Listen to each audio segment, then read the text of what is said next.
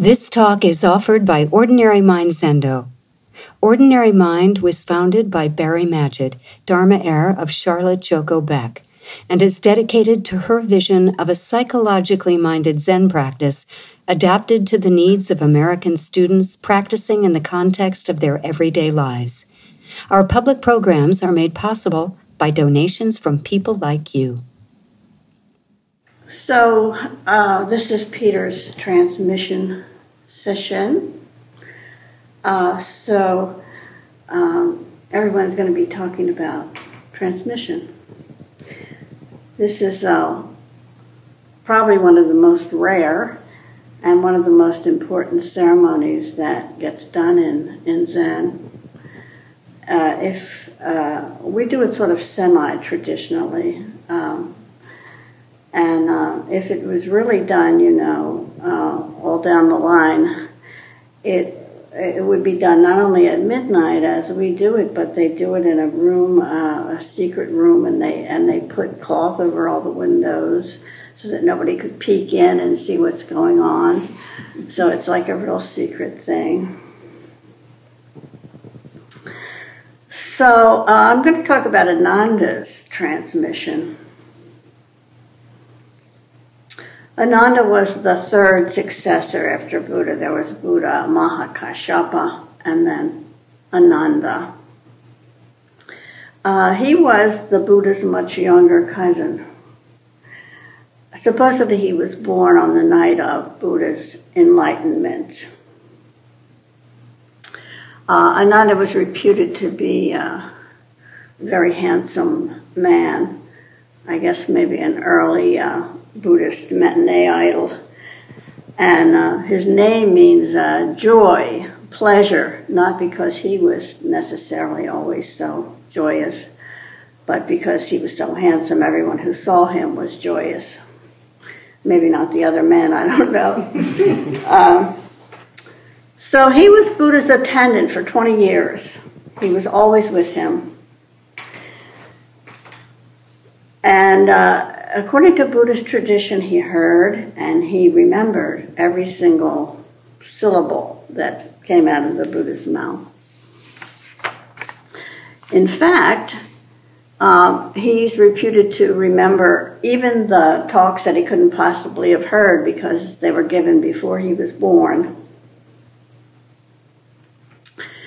Uh, he is said to be able to recite them as well. He had some kind of mystic hyperlink with uh, with Buddha.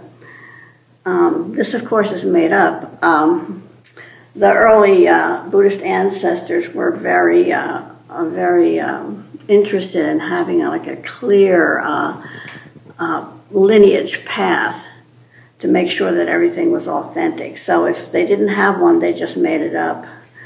Uh, this is uh, not only about uh, you know the sermons the Buddha gave and so on, but uh, the lineage is that way too. You know, if there were any blanks, they didn't know who was there. They just either took somebody who was actually living and stuck them in, or they made up somebody.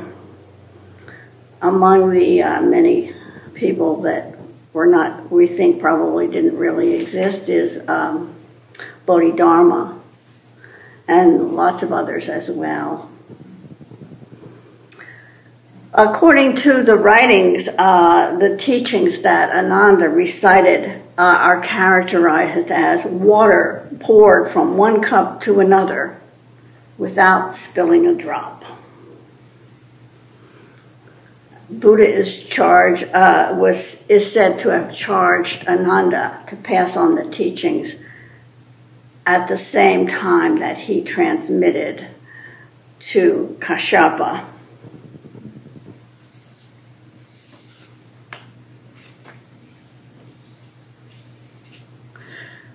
Despite all his mastery of the words of the teaching, Ananda did not uh, receive transmission for many, many years.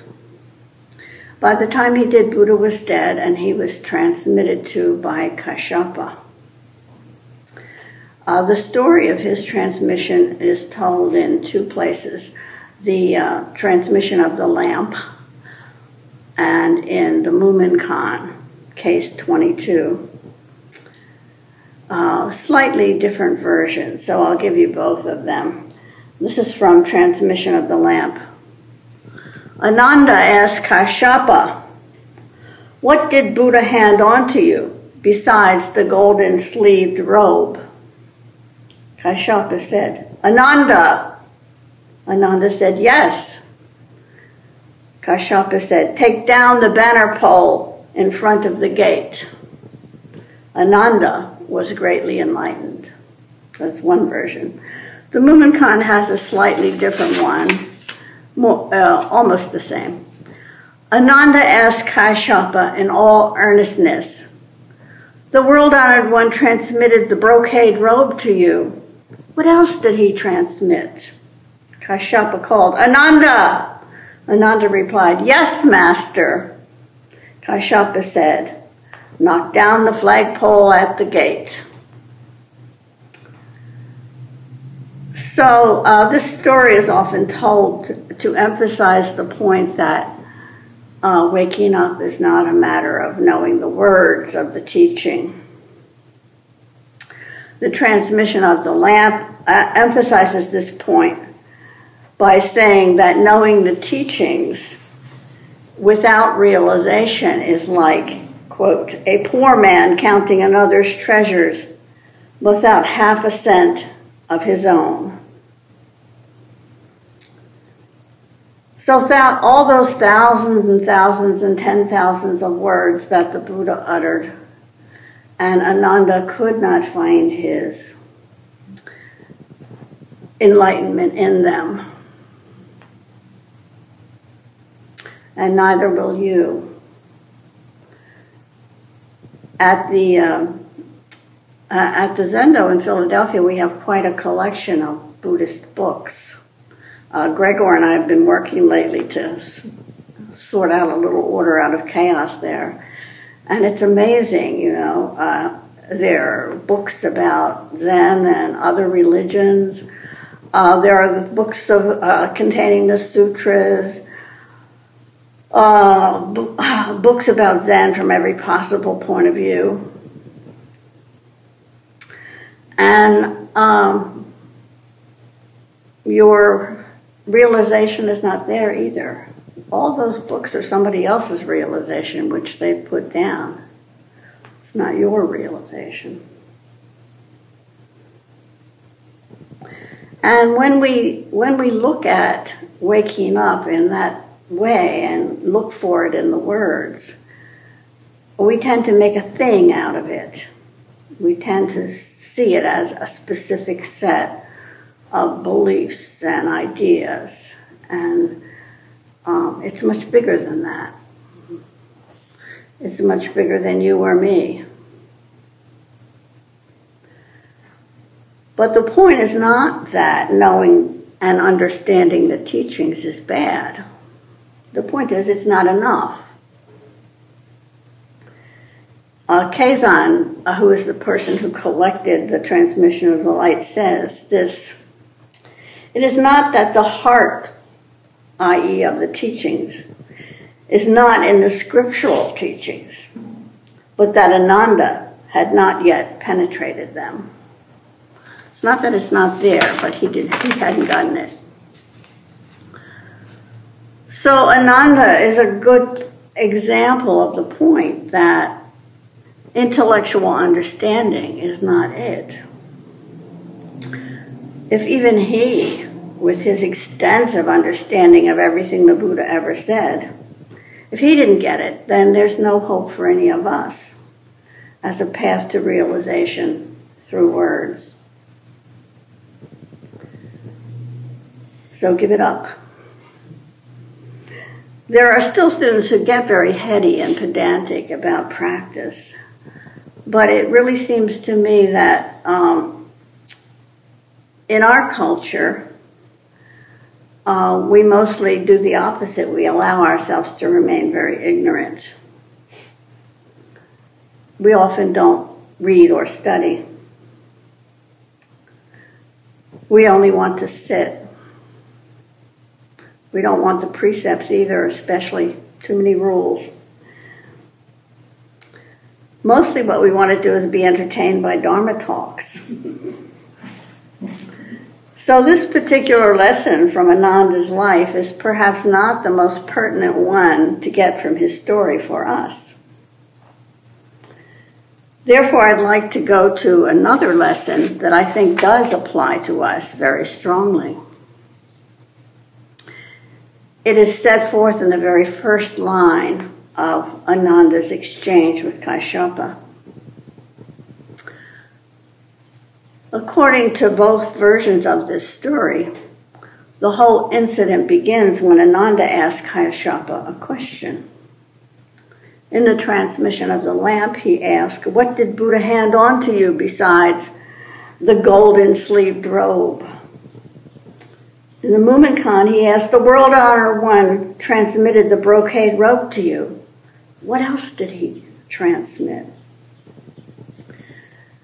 Uh, there, there was a lot of detail about this robe in the transmission of the lamp. It's called brocade or golden sleeved the transmission of the lamp claims that it was a mythical garment and it was passed on to uh, uh, Buddha from the past seven Buddhas.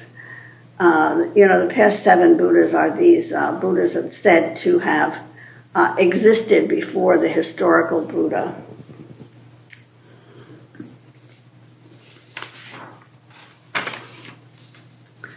Another story says that Buddha's aunt and his subsequent stepmother, um, Prajapati, made the robe, excuse me, and gave it to him.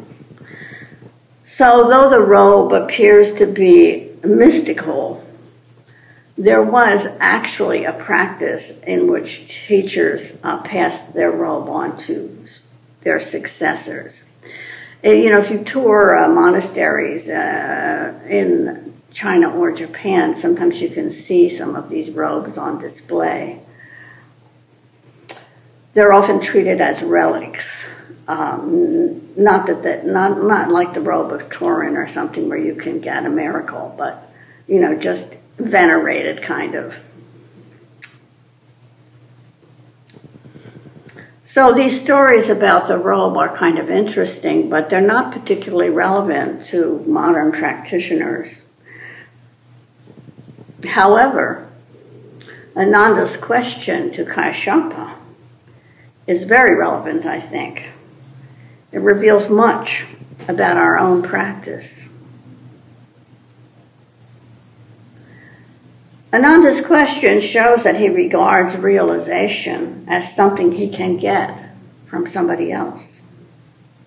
He still believes that someone can give it to him. He still believes that other people have it and he is missing something. He still believes that whatever it is he lacks is something secret, something mysterious. He's still longing for a truth outside his own life and practice. He regards his own experience as so obvious and ordinary that he's discounted it. He thinks it could not be the way to realization. So, what about you? What do you believe? Test yourself about Ananda's beliefs. Are you still waiting for some magical special experience? to enlighten you? Are you still feeling that there's something hidden, something somehow withheld from you? Are you still waiting to be given the answers by someone else? Are you still comparing yourself unfavorably to others as a person who lacks something that they have? These beliefs and, pra- and pra- about practice are big stumbling blocks for many of us. Your practice will flower when you start thinking of yourself as complete. not needing anything other than what you already have.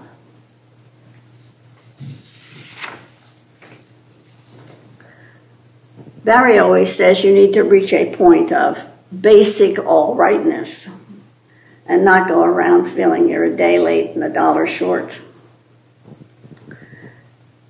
We have to be able to say with Suzuki Roshi, I'm perfect just the way I am. And we have to understand in what sense we're perfect.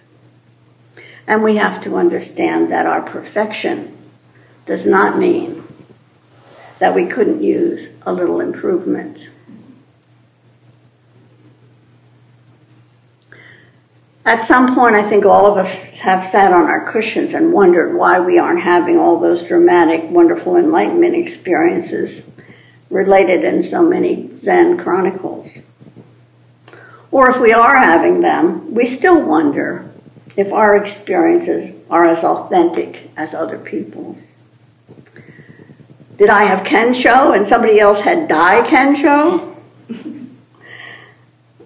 Am I merely enlightened and others have Anuttara Samyak Sambodhi? Is my enlightenment bigger than yours or not? This way of thinking is toxic because it never ends. We have no access to other people's experience, so we can't compare ourselves to them. No matter how deep and long your samadhi is, it's never permanent.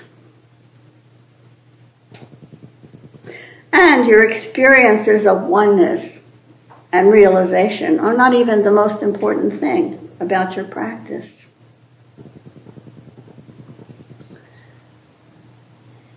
We really wake up not when we get something, but when we let go of our idea that we are missing something the crux of practice is letting go. You give up the idea that someone else has something that you don't that will make you whole.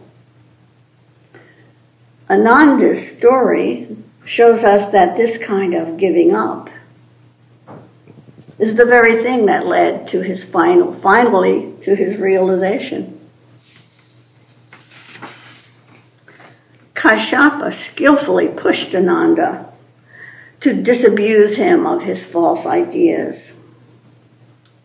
First, he called his name Ananda. Ananda replied, Yes, Master. He was fully occupying the moment with no self doubt. He was completely present. He was no one but himself. Ananda. What could be simpler or more complete? An ordinary moment. Then Kashyapa administers the coup de grace. He says, Knock down the flagpole, Ananda. Kashyapa is declaring, metaphorically, that the teaching is over. Further instruction is not needed. Ananda, Ananda already has what he needs. Kashyapa is saying, stop longing for something else, something extra.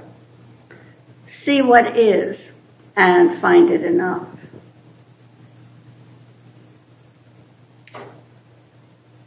Your awakening is not about your mystical experiences, your enlightenment story, however profound and vast they seem. At any rate, in this moment, they've disappeared. And how could any experience be more than partial? The scale and complexity of the universe and of our very lives means that there's too much we will never know. So, why does Kashyapa cite taking down the flagpole to indicate completion? It seems that in ancient India, whenever two adepts met for a debate, they would plant, each would plant their flag outside the debating place, and then the winner would uh, uh, knock down the pole of the other guy. And a part of this, uh, this um, practice was partially adopted by uh, uh, early Zen people, they would plant a flag in front of the monastery or the temple so that um, people would know there was going to be a talk. And when the talk was over, it would be taken down. So when Kashyapa tells Ananda, knock down the flagpole at the gate, he's confirming that Ananda needs nothing more. All he has to do is see what he already has. Kashyapa is saying, do not remain mountains and rivers away from it. Make your practice personal and intimate. Look in the only place the answers can ever be found in yourself, embedded in this very life. The sutra tells us when you walk away, it is not near, it is not far. How could it be located outside of you, near or far? It is you, you yourself. Take down the flagpole, Sangha.